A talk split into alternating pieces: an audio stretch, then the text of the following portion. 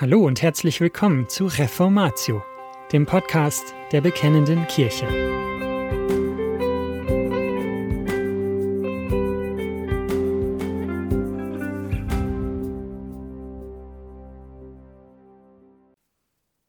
Brauchen wir Bekenntnisse? Teil 3 Dieser Beitrag stammt von Sascha Wallikort und ist in der BK Nummer 90 im Jahr 2022 erschienen. Verrücke die uralte Grenze nicht, die deine Väter gemacht haben. Sprüche 22, Vers 28.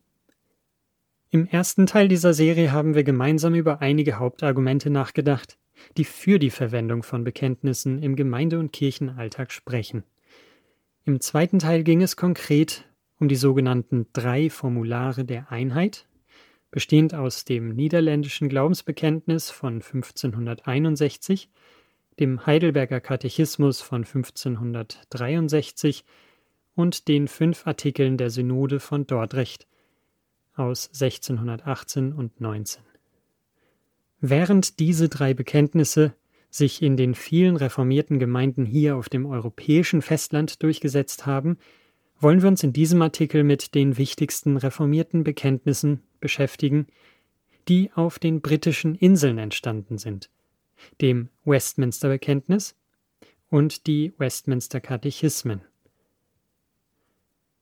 Entstehung Es begann im Jahr 1643, als Charles I. König in England war. Er war ein Feind der protestantischen Puritaner. Diese Feindseligkeit wurde so schlimm, dass das puritanerfreundliche Parlament im Jahr 1643 die führenden reformierten Theologen aufrief, sich in der Westminster Abbey in London einzufinden, um Ratschläge zur weiteren Reformation der Kirche von England, der anglikanischen Kirche, zu geben. Trotz eines offiziellen Verbotes dieser Versammlung durch Charles I. fanden sich 151 Männer, darunter 30 Vertreter der beiden Kammern des Parlaments, am 1. Juli 1643 in der Westminster Abbey ein. Diese Versammlung von hingegebenen Protestanten war sehr produktiv. Zwischen 1643 und 1649 publizierte sie das Westminster Bekenntnis, welches die Hauptlehren der Bibel in 33 übersichtlichen Artikeln zusammenfasst, den großen und den kleinen Katechismus, der ebenfalls die biblischen Hauptlehren enthält, allerdings in Frage- und Antwortform, die Anleitung zum Gottesdienst, die sich mit der biblischen Lehre zum Gottesdienst im Detail auseinandersetzt,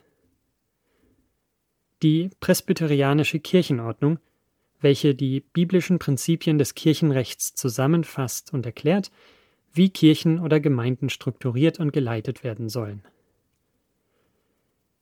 Diese Dokumente, insbesondere das Bekenntnis und die beiden Katechismen, werden immer wieder für ihre theologische Klarheit gelobt. So bezeichnete etwa der US-amerikanische Kirchenhistoriker Philip Schaff das Bekenntnis und die Katechismen als den vollständigsten und ausgereiftesten Ausdruck der Reformation und reformatorischen Gedankengutes. Dies ist natürlich kein Zufall, wenn man bedenkt, wie viele hochqualifizierte Theologen aus ganz Europa über solch einen langen Zeitraum gemeinsam die Heilige Schrift studiert haben. Darüber hinaus muss man bedenken, dass diese Dokumente erst etwa 130 Jahre nach Luthers Thesenanschlag und etwa 120 Jahre nach Johannes Calvins erster Ausgabe der Institutio verfasst wurden.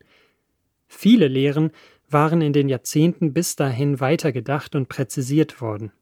Außerdem hatten die Verfasser Zugang zu den bis dato besten Bekenntnissen der Reformation, wie etwa zu Heinrich Bullingers zweitem helvetischen Bekenntnis 1561 zur Confessio Gallicana 1559 und natürlich zu den in der vorigen Ausgabe behandelten drei Formularen der Einheit. Besonderheiten Ein weiteres Alleinstellungsmerkmal des Westminster Bekenntnisses und der Katechismen gegenüber anderen Glaubensbekenntnissen ist die Tatsache, dass diese nicht nur eine theologische Zusammenfassung des reformatorischen Verständnisses der Heiligen Schrift sind, sondern auch eine weltanschaulich praktische Dimension enthalten. Lassen Sie mich dies an zwei Beispielen veranschaulichen.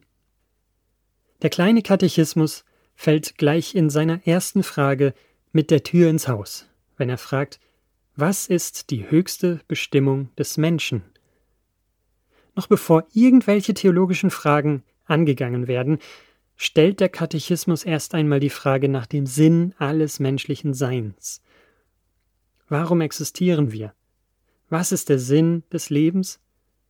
Unterschiedliche Christen würden leider unterschiedliche Antworten auf diese Fragen geben. Viele Antworten davon wären menschenzentriert. Aber der Katechismus stellt gleich ganz am Anfang klar, dass sich alles um Gott und nicht um den Menschen dreht, indem er ganz unmissverständlich antwortet Die höchste Bestimmung des Menschen ist, Gott zu ehren und sich ewiglich an ihm zu erfreuen. Das geht weit über bloß sterile Theologie hinaus und spricht den Menschen in seiner Lebensverantwortung an. Diese kurze erste Frage-Antwort-Kombination entwaffnet den Menschen in seiner sündhaften Ich-Bezogenheit völlig und fordert ihn auf, sich ohne Wenn und Aber Gott ganz auszuliefern. Diese erste Frage ist in ihrer Antwort fähig, das meiner Ansicht nach größte Problem der westlichen Gemeinde des 21. Jahrhunderts aufzuzeigen und aufzulösen. Einen häufig humanistischen und menschzentriert weltlichen Evangelikalismus zur Umkehr zu Gott in allen Lebensbereichen zu führen. Ein zweites Beispiel ist die Tatsache, dass das Westminster Bekenntnis nicht mit der Lehre von Gott, sondern mit der Lehre von der Heiligen Schrift beginnt. Dies ist kein Zufall, sondern spricht aus der Überzeugung, dass alles wirkliche Wissen, inklusive das Wissen über Gott, aus der Schrift stammt. Es ist das angewandte Schriftprinzip, welches uns lehrt, dass die gesamte Realität, die Realität Gottes mit inbegriffen, durch die Heilige Schrift gesehen und interpretiert werden muss. Kein Lebensbereich ist davon ausgenommen.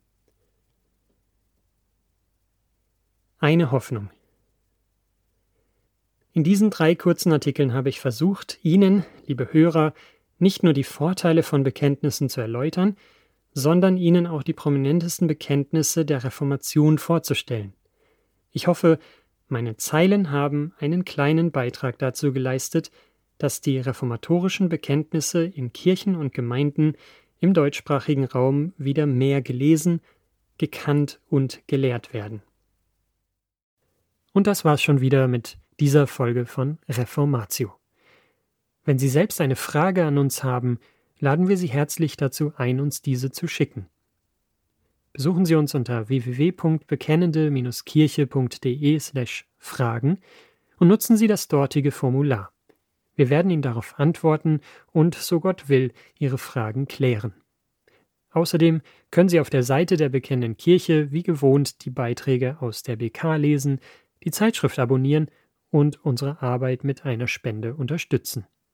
Alle Links finden Sie auch in der Beschreibung dieser Folge des Podcasts. Wir bedanken uns fürs Zuhören, wünschen Ihnen Gottes Segen und sagen Tschüss. Bis zum nächsten Mal.